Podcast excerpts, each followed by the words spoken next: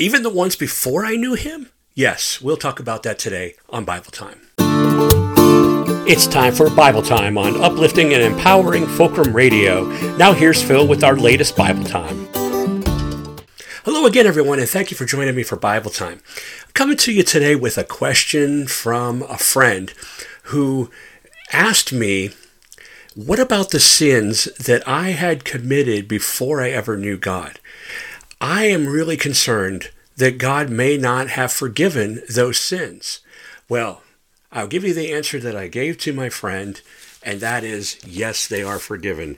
If we look in 1 Peter chapter 3, beginning with verse 18, it says, "For Christ died for sins once for all, the righteous for the unrighteous, to bring you to God. He was put to death in the body, but made alive by the Spirit, through whom also he went and preached to the spirits in prison." So, Jesus died once and for all. The way I explained it to my friend was, I said, look, everything that you have been forgiven for happened 2,000 years before you were born. Christ didn't die for us to only go forward. He died for us and for all time.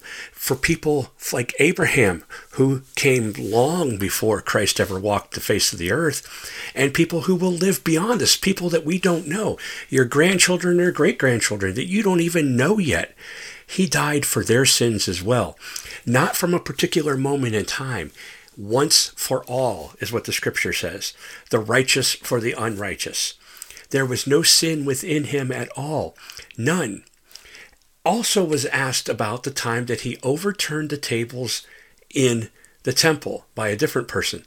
And I said, yes, but he did not sin. It may look like he sinned. All he was doing was he was turning the tables over and saying, you should not be selling this stuff here.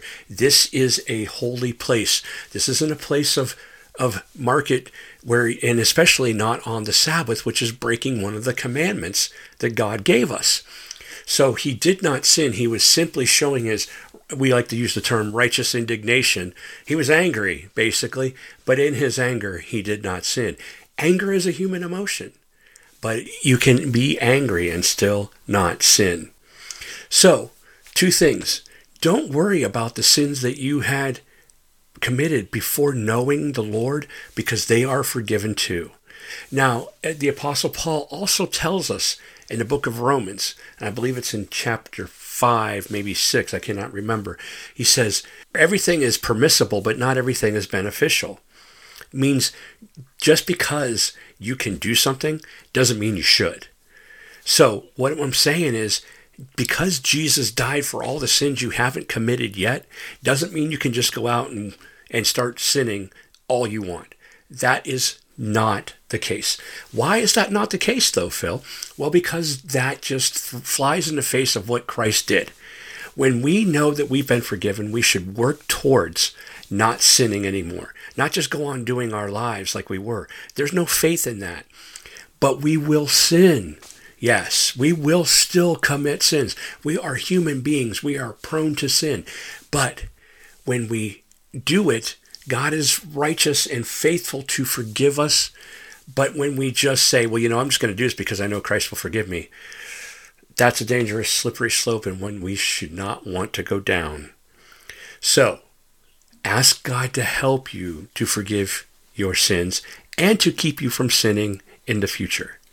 It's really that simple. There's a lot more I can say about this, but we'll do that another time, because that's your Bible time for today, and I'll talk to you again all real soon. Thanks for tuning in, and God bless. You've just listened to Bible Time. New episodes come out every Tuesday and Saturday at 9 a.m. Thanks for listening.